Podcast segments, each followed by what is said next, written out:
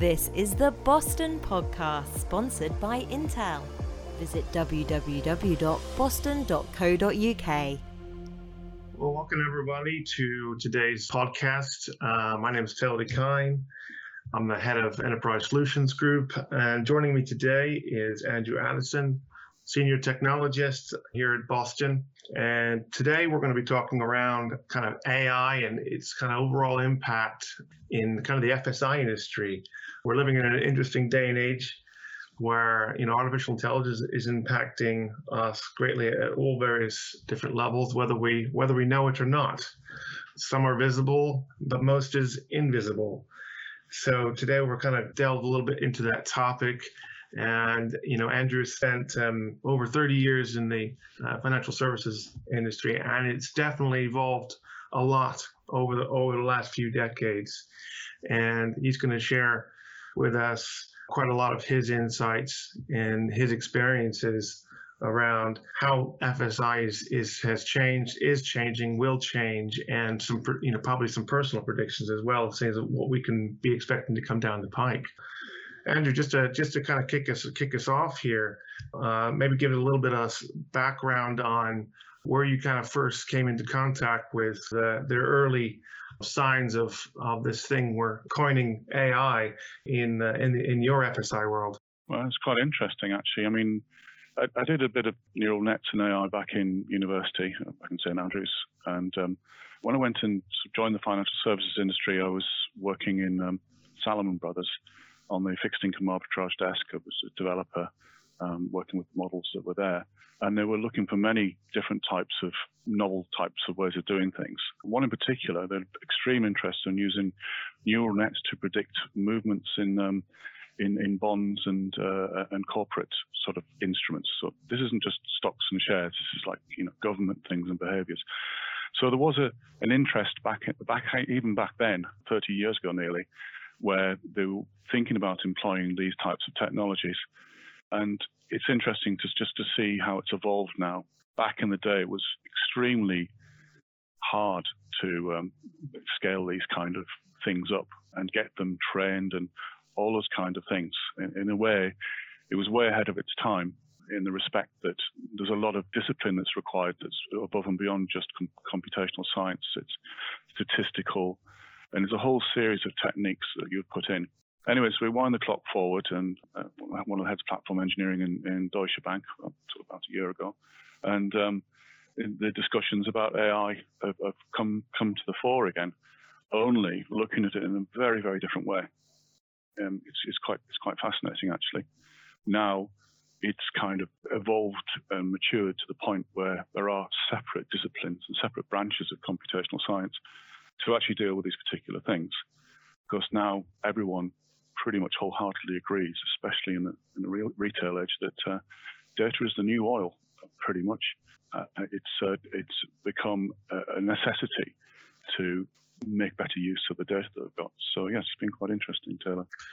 Yeah, I think it's safe to say that the scale of data that we're encountering today is is is far and beyond anything that anybody probably even dreamed of. Yeah, yeah, that's right. That's right. Even 10, 15 years ago.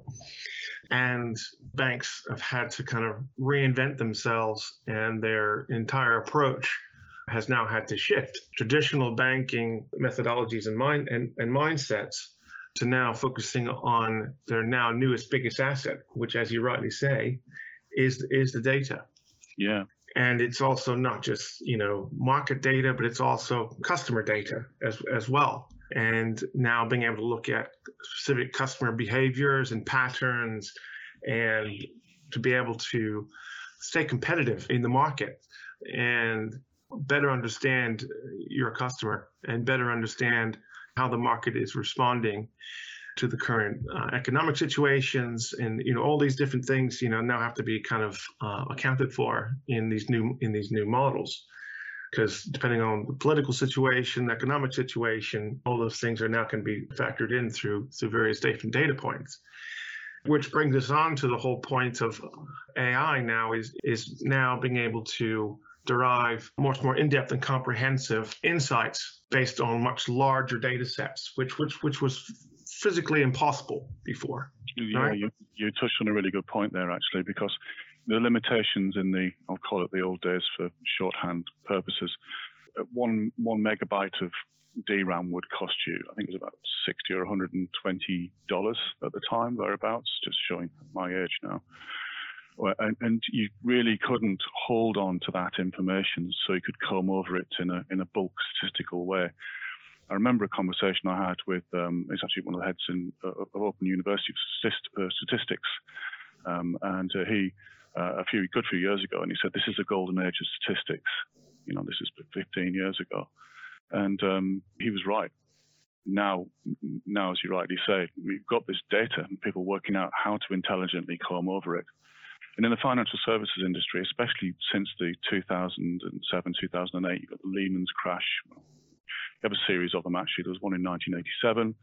Uh, and there was some bits around 90s in the late 90s after the dot com bubble burst and uh, but especially 2007, 2008, when a lot of the complex derivative trades were going on there, where people are starting to introspect and look at what they've got and make sure that that type of situation never happens again. And there's regulation as well. So, you know, the, the responsibilities and the accountabilities increased. So banks are under increased pressure to manage and understand their risks better. Um, it's, it's, it's massive. Uh, and uh, they're going, how can we satisfy these kinds of regulatory constraints? So they need to introspect and see how they can make technology work better for them. And the financial services industry is just one arm of where AI is starting to be seen as a, a very, very realistic uh, means to help make things better, really, I suppose. Absolutely. I think there's a, there's a lot of investment going on right now in this space. Let's just take one example of Lloyd's Banking Group. You know, they invested, you know, 4.1 billion into into their digital strategy, and to be able to um, start to bring new products and new services to market, but also invest in kind of API enabled, you know, propositions and you know very much selling themselves as the kind of trusted guardian of, of data right? To mm. to a lot of a lot a lot of providers. So we're going to see a lot of digitization or increased digitization of banking and banking ser- and banking services and banking products coming fast and, and hard in the, in the next few few years decades uh, mm. as as we kind of move move forward to a, a very much a data centric um, banking culture and and obviously not wanting to leave out the fact that we've seen a lot of challenger banks um, step up. So the, the the Monzos of this world, um, the Starlings of the of this world, you know, have stepped in to to challenge you know the traditional banking system and really uh, change the dynamics of the competitive competitive landscape and okay, yeah, we're talking, uh, we're kind of switching between kind of corporate banking and, and con, more consumer banking, but a lot of the same principles are going are going to apply in both industries. Wouldn't you agree? Yeah, absolutely. I mean, in fact, it's even broader. I mean, I, I worked in a hedge fund that um, Swiss, based up in Swiss Re in the reinsurance business, and one of the areas uh, in general with the reinsurance business. I know I know Swiss Re involved with uh, I think it's a company called Oasis LMF, where they're trying to standardise how they deal with managing risk, uh, touching into the uh, into um, more more traditional uh, insurance and reinsurance businesses. So it's it's more than just the main central part of banking. Financial services also includes insurance and underwriting and all sorts of stuff. Um, and there's definitely um, a momentum forming. Banks like uh, Deutsche Bank is another good, good example where they've been reinventing themselves in terms of analytic platforms uh, and, and, dealing with market risk, and and also getting the data cleaned and unified in, in a kind of like a unified uh, analytics platform across the whole of the bank. It's kind of like a, a reinvention which has to happen with the larger banks. Um, with the smaller fintech startups, um, they, they, can be more focused on very particular areas. So Monzo is a good example. Revolut, came back Goldman Sachs, is another good example. Largely payment processing. But in terms of AI and insights, it's quite powerful because um, if anyone's used Monzo will know it looks at the type of spending patterns that you have. It's actually helping you managing your own money better with uh, using, using, anal- uh, using analytics. Um, and it, it's quite a quite an interesting space. But also they must adhere with uh, regulatory things, well, at least out on the payment processing side, to know who it is that's got the bank account. Is is there fraud in there? Uh, what about spending patterns? You know, could there be a point where someone's uh, been defrauded? So it, it's quite it's quite an interesting. It minimises risk for the bank and it and it and it makes life better for the people who are using it. So yes, it's a it's a, it's it's definitely in the last few years it's, it's definitely feels this sea change where um, you know it, it, everyone sort of um, aligns behind it. It's quite quite interesting. Yeah, you hit on a good point there. Um, you know, over, over over the last you know decade, fraud you know has has taken on so many different new forms mm. and and with the digitization um, and my and huge obviously migration to online banking um, for a lot of the cons- a lot of consumers and online tools for a lot of the investment banks and and insurance companies right mm. um, there's been uh, you know a huge uptick in the ways fraud you know can be carried out and, and executed and also, you know, interesting technologies have also emerged, you know, to to help companies and businesses, you know, leverage their data in order to identify fraud. Um, and obviously, there's two scenarios there. There's, you know, uh, fraud prevention, and then there's fraud identification, right? Mm. Um, one one is post the event, and one one is pre. And and and I think we all would agree that the the Nirvana is identifying fraud before it happens, yeah, and yeah, the yeah. you know the, the impact that it has not only on on you know the per, potentially the person's bank account and and their trust in the in the system, right? Uh, but also on the on the banking institution it, itself, and you know trying to manage and, and keep a lid on on the scale of of, of fraud, fraudulent activity that's going that's going on.